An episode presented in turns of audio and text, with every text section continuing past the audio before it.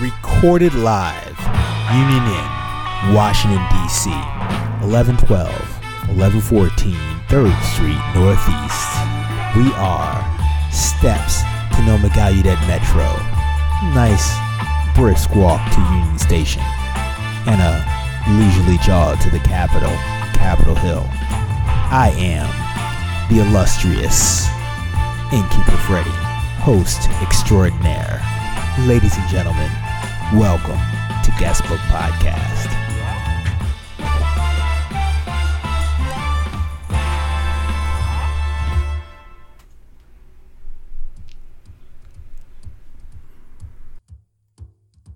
Guestbook Podcast, ladies and gentlemen.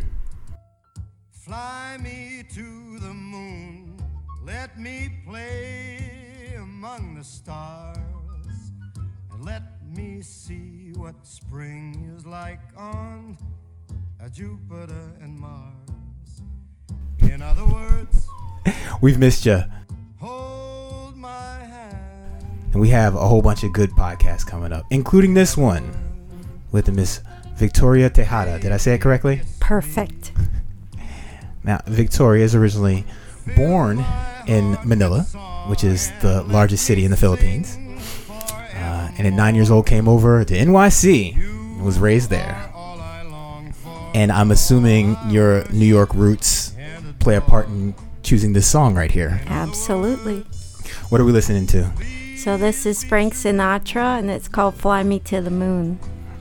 Why'd you choose this one? Every time I hear it, it makes me want to dance. But I love this part. So I faded it out here. We'll have it playing at the outro. You're a cancer survivor. I am. Please tell us. So back in 2005, I was taking a shower and I felt a lump. I remember thinking, oh brother, what is that? And I didn't think anything of it. So then I told my husband and I told him the way I felt. It was no big deal. So of course he freaks out. But the thing I remember about that too is I told my sister just in passing, hey, I'm going to go get a mammogram. And, and she said, what do you mean? And I said, well, I felt this lump, but it's no big deal. They're probably just going to send me home. And she said, oh, well, I'm going over there. I said, no, you don't need to go. So then I go for my mammogram, and they said, and I was so scared, and they said it's benign. So, which is what I suspected, so I was relieved. But then they said because of the size, it needs to be removed. It needs to be removed soon. But it was benign, not cancerous. Okay, so when they say benign, they're saying that this is just a lump that could be anything. Right, it's non-cancerous. Okay. So. But it needs to be removed because of the size. Mm-hmm. So I thought, shoo, see, told you it was nothing. So I went ahead and scheduled it. And then I told my sister, and she says, well, I'll be there. I says, not a big deal. Please don't come. She said, yeah, whatever. You don't tell me what to do. So she comes, and I go. And then for some reason, they were going to postpone it. But then the surgeon said, no, we'll just do it now. And I woke up in the middle of the surgery, but I couldn't talk. And I woke up at the same time I heard the surgeon say, oh, expletive, it's malignant. So they didn't know until they saw it. And later on she said, it didn't look right to me, Victor, it didn't look right. And then I wanted to get people's attention, and it's this nightmare that I've heard about that people go through where they wake up in the middle of the surgery and they're feeling pain but they can't talk. So, and I woke up, but I think I said ow or something, and the next thing I knew the mask came on and I went back to sleep. Then when I woke up in the recovery room, I thought I had dreamt it, what I heard. But then the surgeon came, and I saw in her face. Oh, no, before she got there, I thought I was making pacts with God. And I said, if that wasn't a dream and it's true, I have two boys. Oh gosh, don't make me cry. I have two boys. I cannot leave them. And I was making all kinds of pacts with God. And I remember telling him, I said, or her, I said, you did not bring them into this world so that they'd be without a mother. That doesn't make any sense. How old were they at this time? So they were 7 and 3. So then the surgeon comes into the recovery room, and I could tell on her face it wasn't a dream. And she told me. And I don't think I cried. But the one thing she did tell me make me feel better, she said, I had breast cancer. And I said, and you're here. She said, and you will be too. You're ornery like me. You'll survive this. So meanwhile, back in the waiting room, my sister, who insisted on coming, called my husband down when they told him. My husband freaked out as any person would. And if she hadn't been there, you know, I don't know how my husband would have handled it by himself. So it was really wonderful that she was there. It was as if she knew she was needed. If you don't mind me asking, how old were you when you discovered the lump? So I was about 40, 41. I remember forever and a day I used to tell people, I can't wait till I'm 40. I don't know why I used to say that. I think 40 sounded like some magical number. And then around 40, maybe 40 and a half, 41 is when I was diagnosed. So that's kind of weird. How far along had the cancer developed at that point? So I was stage 2, and it's because of the size. I mean, it was big enough that you can feel it. So stage 4 is when it has spread to your lymph nodes, and it's, it's a lot harder. But yeah, it was at stage 2, so I was very, very lucky. Is that considered early? Yeah, I guess so. Okay. I mean, I guess the best is stage 1. Yeah. Okay. So. And is that before you can feel it pretty much? Yeah, I believe they go by size, at least with my type of breast cancer. Okay. So anyway, I went through 2 more surgeries, and I went through chemo, and I went through radiation. But throughout the time, I chose not to tell my boys because they were young. They didn't know. So I lost my hair, and I thought, you know what, I'm okay with that.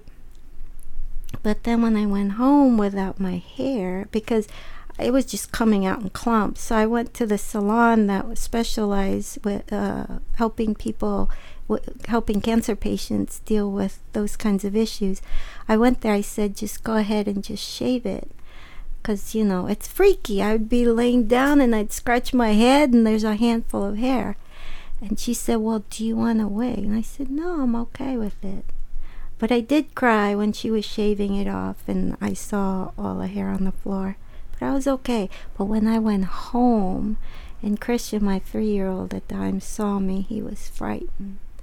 So I went back, and I said, yes, I want that wig.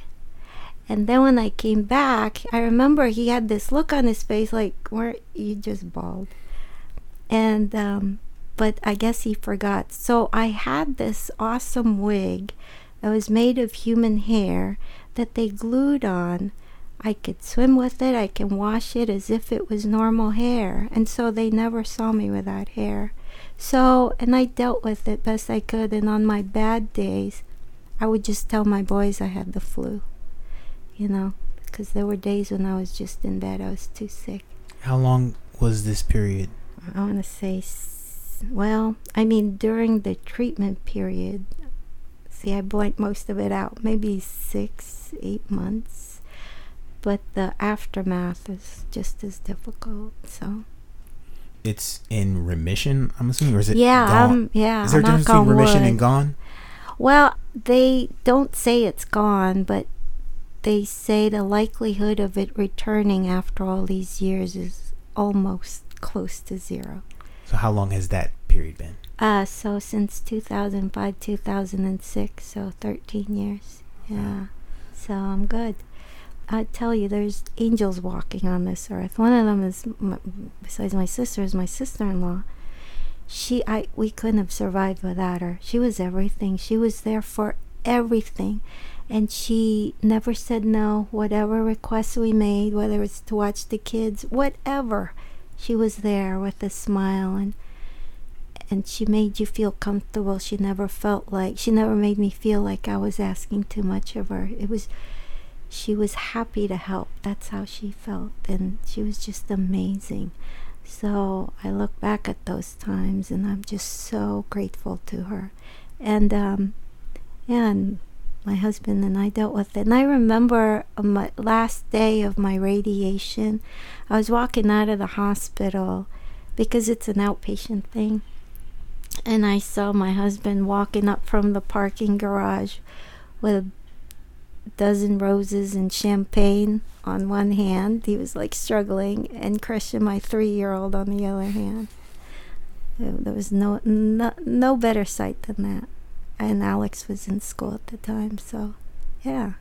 So now I'm a firm believer that, obviously, that people do survive, that cancer is not a death sentence, and cancer is not taboo, and they have medicines that can help tremendously, and people should not hesitate to seek help, to reach out to their loved ones or whoever that may be, their friends, for help, and they should not be ashamed. It's no longer a taboo subject, and I am just so proud of all the women, all the people who are working so very, very hard, whether it's through fundraising, research, whatever, who are fighting cancer of every type. So, they're out on the front lines fighting this every day. I'm just in awe of their courage. Last question. Mm-hmm. At what age should women start getting mammograms to check for possible breast cancer? I think the recommendation is 40. I don't know, but I think the recommendation is 40. However, I found it before I started getting mammograms, and I found it in the shower. So women of all ages should check themselves. They're their best advocate for their own health. So they shouldn't wait until they get a mammogram, or in between, until the next mammogram. They should check themselves in between mammograms, and even before they get that first mammogram. So. Well, we're happy that you're a cancer survivor. Thank you. I am too. Truly blessed. Yes, I am. Absolutely. And I'm still here for my boys. You ready for the 7 questions? Sure. All right. What's the call, y'all? It's the questions. It's the questions, boy. It's the questions. It's the questions. Yeah, the questions. Question number 1. Book that you would add to the library downstairs. So I love to travel. That's one of my passions. And I think because you house people here from all over the world, perhaps, you should have something from Rick Steves. Rick Steves is a travel guru, and I've read most of his books. Plus, I love his philosophy that you should travel because you want to get to know the people and the culture and connect with people, not to see the iconic structures, So he will point you towards hotels that are owned by families, that are local. Sounds like my kind of guy. Yeah. I need to get on his list. Yeah. Yep. Because I like to think we're family friendly. Yeah. Or about, fostering connections with people. I actually, I don't know him personally, but from what I read of his books and his philosophy on traveling, and if he had come here, you would definitely be on his recommendations. So which one of these books? Oh, any of them is great. There's also his book called Europe Through the Back Door, which stresses his philosophy of coming in not as an American visiting the country, but more as a person who wants to get to know their host country. All right. Number 2, podcast, subscribe. I don't know any, I'm sorry. Yours. Thank you. Yes, yours. You're absolutely amazing. Guestbook podcast. It's the most awesome podcast in the world. Absolutely. Everyone should listen to him. Everyone should listen. Everyone. I mean, this guy just takes random people that stays at his inn and he just converses with them. And the 7 questions are just absolutely amazing and captivating. Absolutely. You learn a whole lot. Yes, and he makes you feel like you've known him forever. Yes, he does. Mm-hmm. Thank you so much. Yeah. Number 3, something that you didn't know that you needed until you got it. Well, it's not a thing, but I'd have to say. It can be tangible or intangible. My children. Okay. So I was one of those people that didn't necessarily want to have children when she grew up. I wanted that corner office, so to speak. I was ambitious. Mm-hmm. And then when I decided, should I not have children, I actually interviewed. How dumb is this? I actually interviewed people with children, asking them, what do you like about children? What don't you like about it? If you had to do it again, I mean, stupid questions, because I didn't know what I wanted. And then I just took a leap of faith, and my gosh, they're amazing people, and they make me a better person. And just for that alone, I'm grateful for them. And I had no idea how much richer life is with children, at least for me, than without kids. So, how so? To someone who does not have children, how would you explain it being a richer experience? Well, first of all, I think to be a better parent, you have to work at being a better person. And it's almost, I think, a requirement to want to be a better person, because you are the model for your children. So if you want them to be good people, you have to be a good person. That's not always easy, you know, because we're all human. So part of being a better person is being open to different cultures, different people, different everything, different beliefs. So that makes life richer, because you open yourself up. The other thing is, you know, people say you've seen something 1,000,000 times, and then until you see it through your children's eyes, it isn't really special. And I've discovered that to be true, because children have a way of looking at things that adults don't always see, because they're so, I know it sounds so not stereotypical, but corny, sentimental, that they do look at the world without bias. Yeah, without any decision beforehand on what it should be. They're just open to so many things. And when you're with them, you can't help but look at the world through their eyes, and you discover things through them. So yeah, that's why they just, I don't want to let them go, but I know I have to, but I don't want to let them go. They'll always be your children. Yeah, they'll always be my children. Number 4, bucket list place to travel. You said you love to travel. Can't wait for this one. So bucket list to travel that I've been to? Correct. Oh, okay. So 2 places actually. So one of them is a place called Cinque Terre. So that's Cinque. Cinque. Que. And the second word is Terra. Terre. And I'm sorry for the Italians out there if I'm mispronouncing it. So it is a set of 5 small towns in Italy. And it's against the Mediterranean. And there's a very famous picture, that one. This one? Yeah. Put it in color. That's it right there. And it is absolutely beautiful. And from what I read, these were small fishing villages that were basically hard to get to until the 1950s, when they built a train to go there, and they built bridges from a way to get from one village to the other. Previously, you had to take the boat to get there. But they basically kept their way of life to this day. And it is just absolutely beautiful. And when we were there, we would just go by the water, and we would watch the fishermen pull their boats in and their nets and things. Unfortunately, a lot more people have discovered it, so maybe I shouldn't be recommending it. But I think so a lot more people have discovered it, that now they're thinking of limiting the number of people go there, because they just cannot support that many people. But I think most of the people that are causing them issues are people who are coming from cruise ships, because they just stay for a day and they don't necessarily spend money on the island. When we were there about 5 days, I believe, and we stayed there, and it was so much fun. They all have their own personalities, each of the villages. Is the collection of villages called Cinque Terre? Yes. Or, okay. So Cinque in Italian means five. Mm-hmm. I guess Terra means either villages or land. Yeah, land. Yeah, and then if you're up at the top on one of the villages, the best one, I believe, is Verano.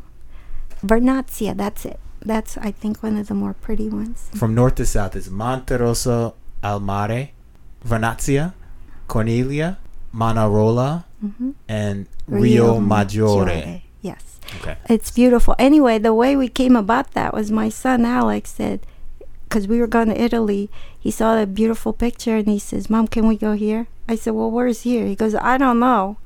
So we started researching, and then I was determined to go see it because it was so beautiful in the pictures. It is hard to get to, yeah. But once you're there, you don't want to leave. I didn't want to leave.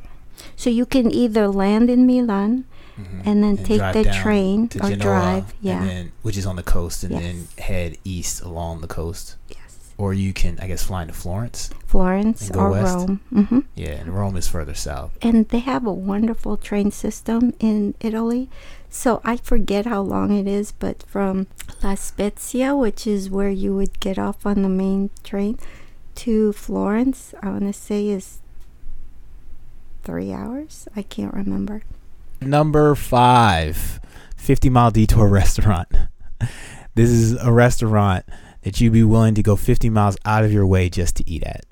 So growing up in Queens, there is this, in Elmhurst, I should say, there was this pizzeria. So New Yorkers like their pizzas. Yes, they do. They're quite snobbish about it, too. Yes, we are. But this pizza is different. It's not the same big slices you fold over and you eat while you're walking. And I'm not sure what the origin is. I should know because I was eating there for 30 years. But anyway, there are these small pizza pies about this big. And one person can eat a whole pie, even though they say they can't, but they end up eating it. And there's no flavor quite like it. And maybe I love it so much because I grew up on it, but I love it anyway. So I'm giving them a shout out. It's called Singa's, Singa. Famous pizza. Now the original where I used to go to as a child is no longer there, and I remember crying when I found out they closed because they had been there since 1960 something, and they closed. But there are others, and I think they're owned by the same family, maybe cousins or whatever. But yeah, if I found one that I know is definitely open and serves that same pizza from my childhood, absolutely I will go. Okay. And it's a rectangle, right? No, it's a circle. Mm-hmm. It's about the size of a dinner plate. It's okay. That small. It's like 8 inches. Yeah, maybe. All the way around. Yeah, okay. And is it deep dish, thin crust? No, it's thin crust. Okay. Well, not as thin as a wood-fired oven pizza, but it's thin. But it's not like Chicago, no, not, okay. Nothing like that. Although they do bake it in the same black dish as the Chicago pizza pies, but they don't fill it up with stuff like the Chicago pizza. So the rim of the cast iron thing comes up higher than the actual top of the pizza. Yep. Yep. Interesting. And then it's kind of cool because they had these big old machetes.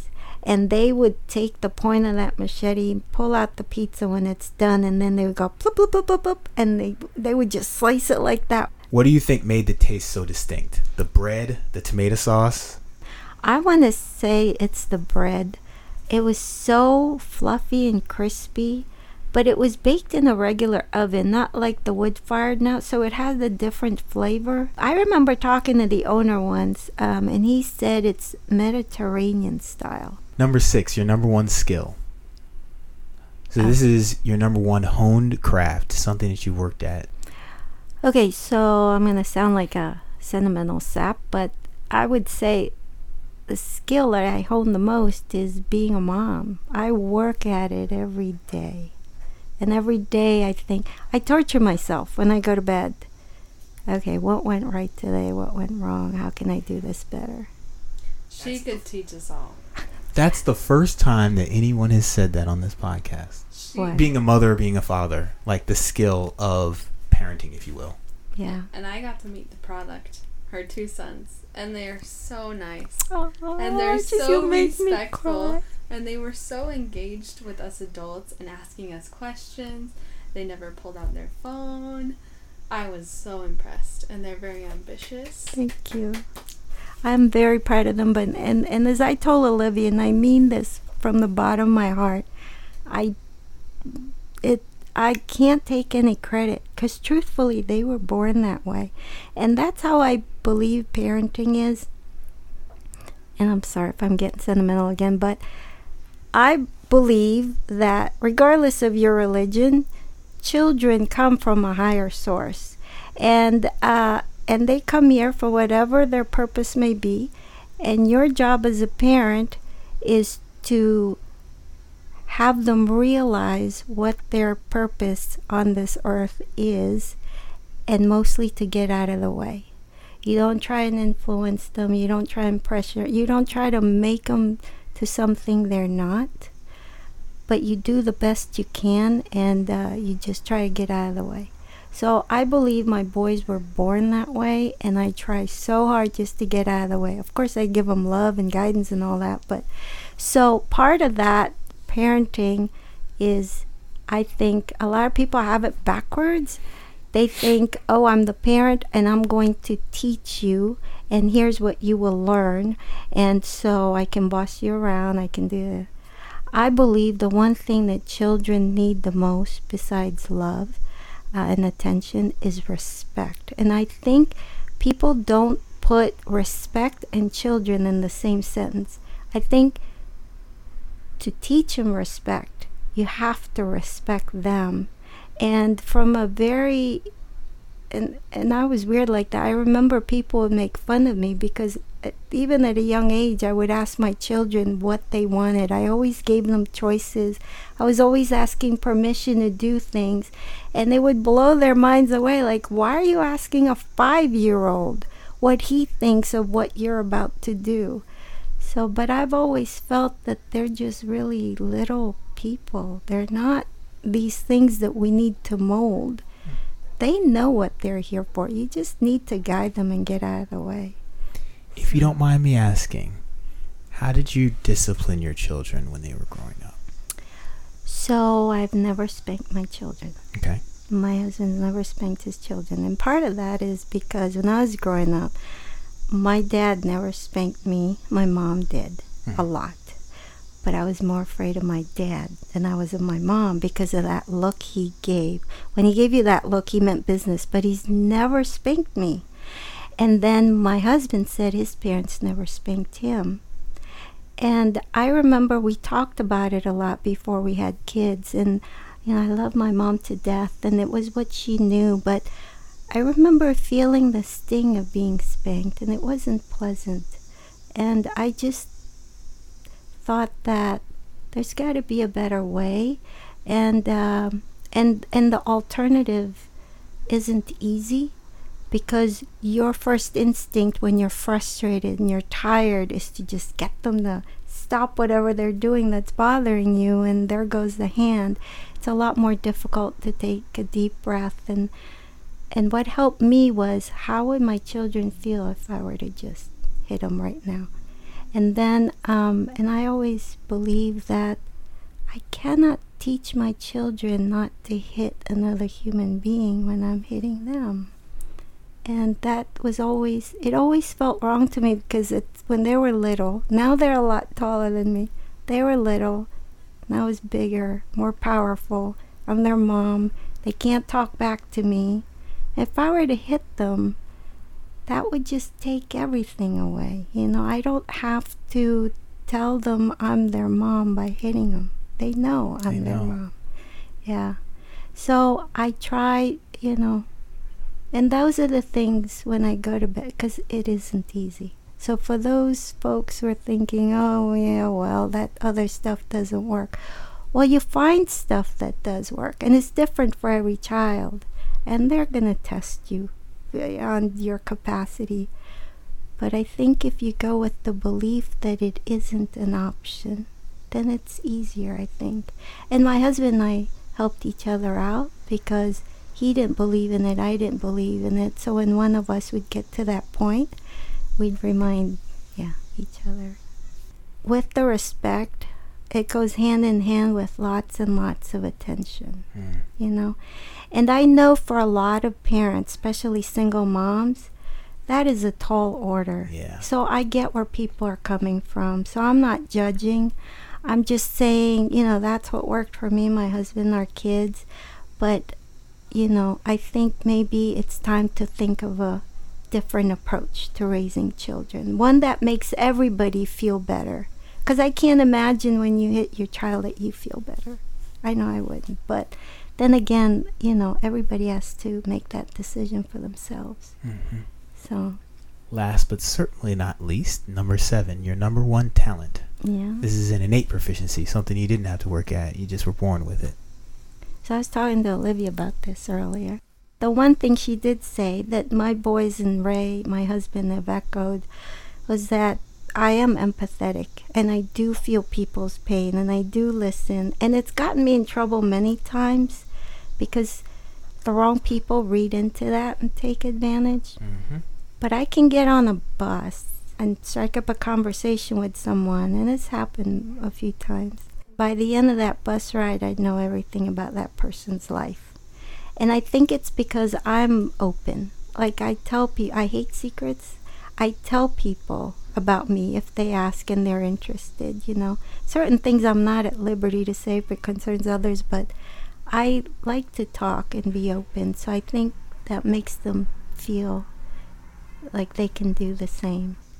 I've always felt other people's pain, and it's not pleasant. Because, you know, it's not pleasant because when you feel people's pain and you're not always in the position to help them. Yeah. Yeah. But that's a gift, though. That's a gift. Or a curse, whichever way.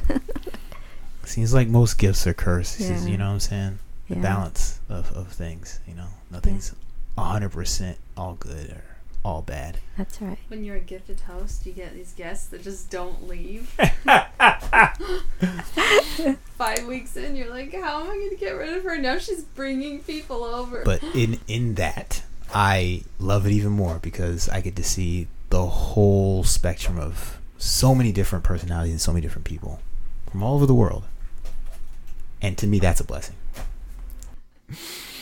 Do you have any social media contact information, website, anything you want to share with the guests in case they want to get in contact with you? No, I don't. Okay. Yeah. There's nothing wrong with that. Just hit the bus. Hit the bus and you'll find her. Tell her your story. Yeah, tell me your story.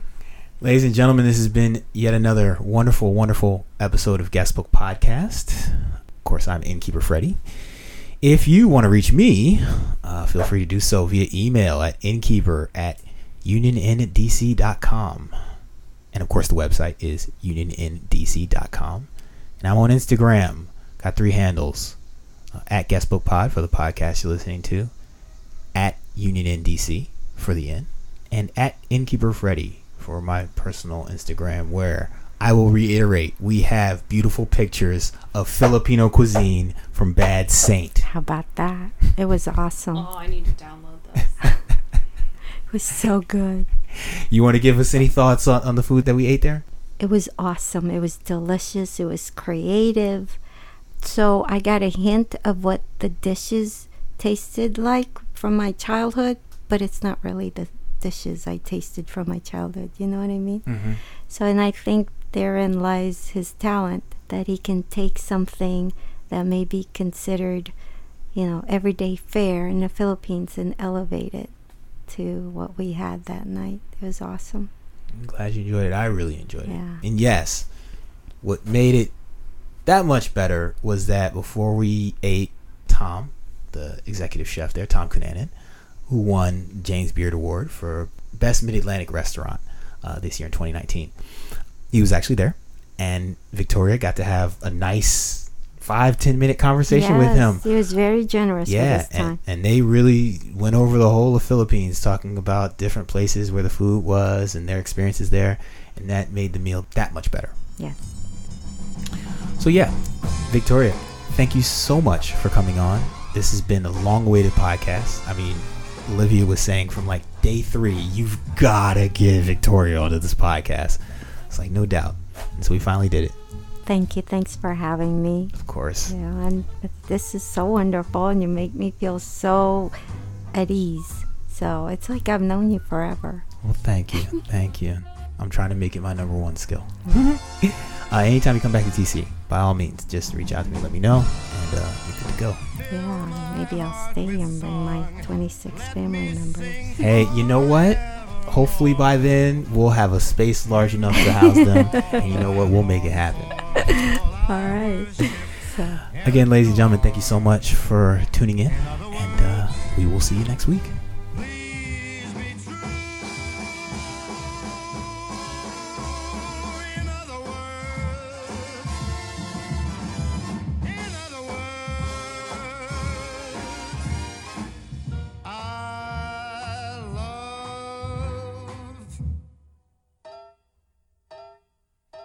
You